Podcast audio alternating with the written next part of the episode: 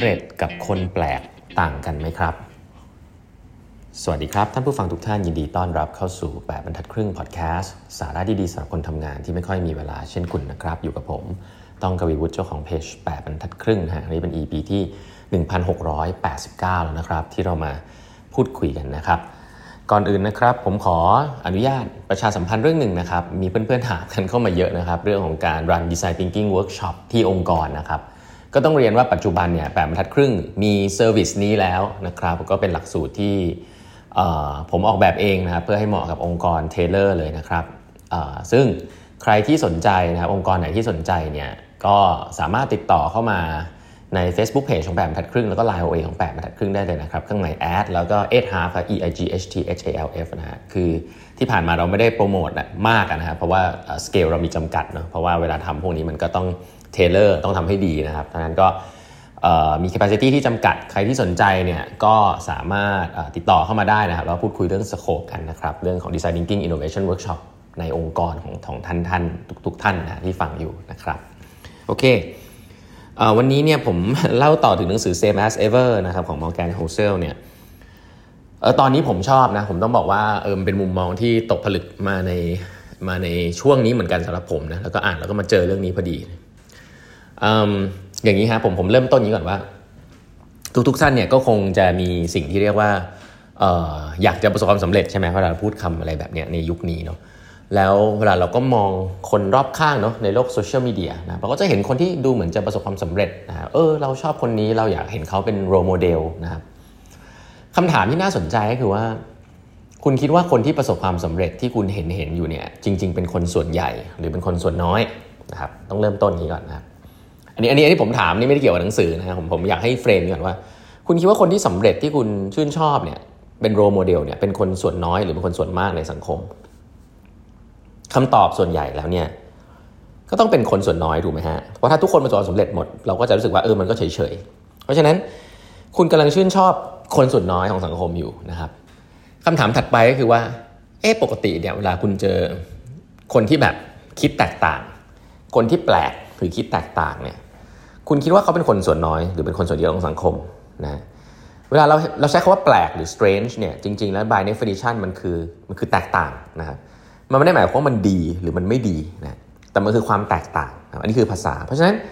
คนที่แปลกๆเนี่ยก็แน่นอนไม่ใช่คนหมู่มากหรอกนะอย่างเหมือนเดิมนะถ้าทุกคนแปลกกันหมดทั้งทั้งทั้งทั้งโลกเนี่ยมันก็มันก็ถือว่าไม่แปลกถูกไหมอันนี้คือโลกใบนี้เป็นอย่างนี้ เพราะฉะนั้นแล้วเนี่ยความแปลกเนี่ย มันก็เป็นคนหมู่น้อยเหมือนกัน ทีนี้คำถามก็คือว่า คนที่สำเร็จที่เป็นคนหมู่น้อย กับคนที่แปลกเนี่ยแตกต่างกันยังไงนะครับบางท่านก็อาจจะบอกว่า โอ้ยแตกต่างกันสิฉันชอบคนสำเร็จเพราะคนสำเร็จเนี่ยมีรีซอลนะคุณได้เห็นว่าเออเขาสำเร็จอย่างนั้นอย่างนี้อย่างงู้นคนแปลกเนี่ยก็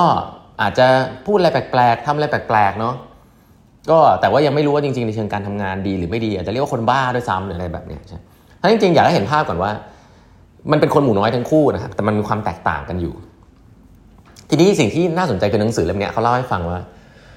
เออจริง ๆ แล้วมันเป็นไปได้นะ ที่คนสองกลุ่มเนี้ยเป็นกลุ่มเดียวกันนะแค่ว่าภาพที่คุณเห็นเนี่ยคุณเห็นแต่ภาพที่มันเป็นภาพดีนะครับคือหนังสือเล่มนี้เขียนอย่างนี้ฮะว่า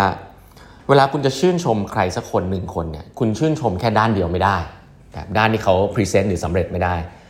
คุณควรจะรู้จักตัวตนของเขาทั้งหมดนะครับ คนเราเนี่ยมันมาเป็นแพ็กเกจ มันมีด้านที่สำเร็จมากๆนะครับ มันก็จะมีด้านที่แปลกมากๆ ซึ่งบางทีคุณไม่เห็นเรื่องพวกนี้ เช่นนะเขายกตัวอย่าง คนนี้ผมชอบมากเอลิอุดคิปโชเก้หลายท่านรู้จักเอลิอุดคิปโชเก้เนอะเอลิอุดคิปโชเก้คือคนที่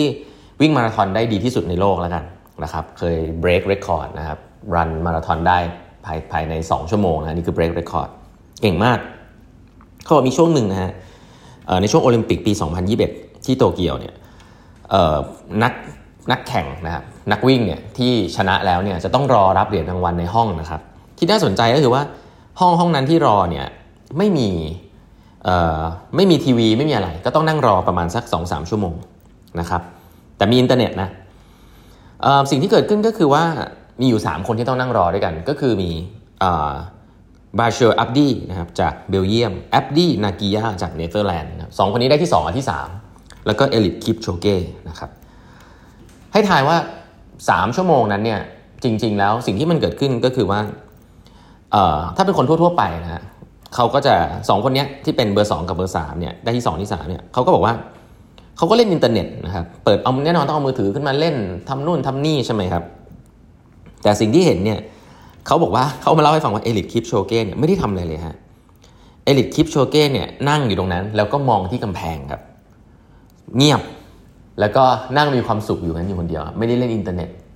ไม่ได้ surfing นะไม่คุยกับใคร ก็คือไม่บอกว่าดีหรือไม่ดีนะแต่มันมีความแปลกนะมันมีความโฟกัส มันมีอะไรที่อยู่ในใจเขาคือมันมีความแปลกนั้นอยู่สำหรับคนคนหนึ่งที่มีความพยายามมากๆนะแล้วก็วิ่งมาราธอนได้คือเราไม่รู้ว่าจิตใจข้างในเขาเป็นยังไง เราเห็นแต่ภาพสำเร็จ เราอาจจะนึกว่าโอ้เขาเป็นคน nice นะฮะมีความพยายามอะไรเงี้ยแต่มันจะมีความแปลกอยู่ อันนี้ก็คือตัวอย่างหนึ่งหรือแม้แต่คนที่สำเร็จมากๆที่คุณเห็นนะอย่างอะคุณเห็นอีลอนมัสก์อย่างเงี้ยทำเทสลาใช่ไหมโอ้เท่มากเลยอะไรเงี้ยแต่ต้องบอกว่าอีลอนมัสก์ถ้าคุณอ่านประวัติเขาจริงๆเนี่ยมันมีความเหลวแหลกหลาย ๆ เรื่องนะฮะ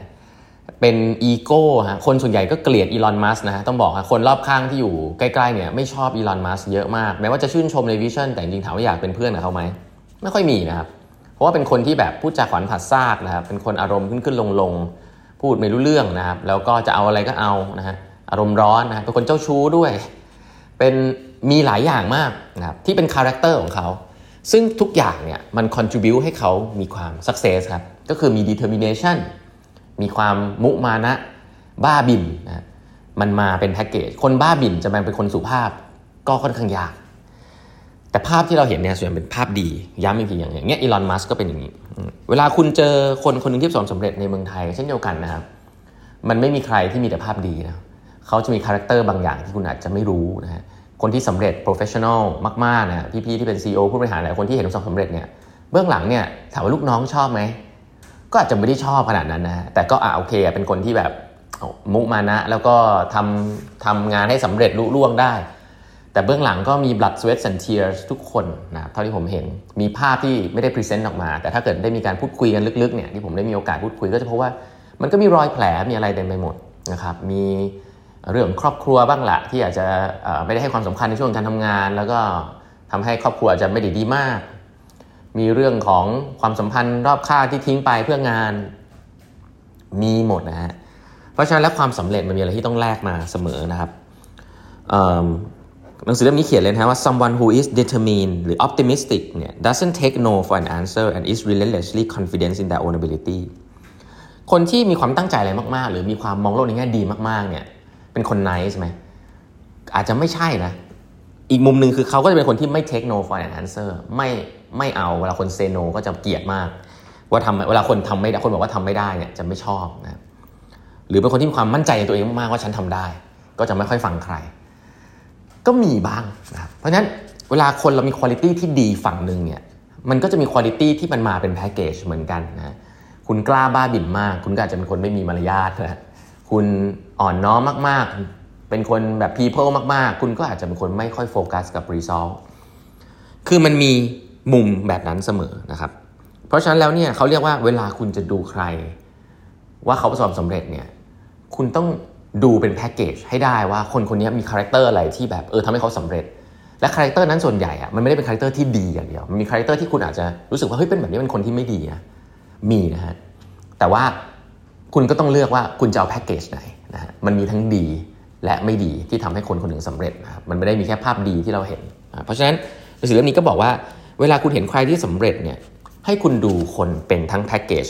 นะครับคาแรคเตอร์ที่ดีที่เราเห็นที่เราอยากจะ ทำตามเนี่ยบางทีมันก็ต้อง develop คาแรคเตอร์ที่เป็นสิ่งตรงข้ามของสิ่งนั้น ซึ่งมันอาจจะไม่ทำให้คุณ comfortable ก็ได้นะครับแต่คุณก็ต้องทำมันไม่ได้มีใครดีร้อยเปอร์เซ็นต์แล้วก็สำเร็จนะครับเพราะฉะนั้นให้ดูคนเป็นแพ็กเกจนะความแปลกกับความสำเร็จบางทีแล้ว มันก็เป็นสิ่งเดียวกันนะครับโอเค วันนี้เวลาหมดแล้วนะฮะฝากกด subscribe แบบนักพึ่ง podcast นะครับแล้วเดี๋ยวเราพบกันใหม่วันพรุ่งนี้ครับ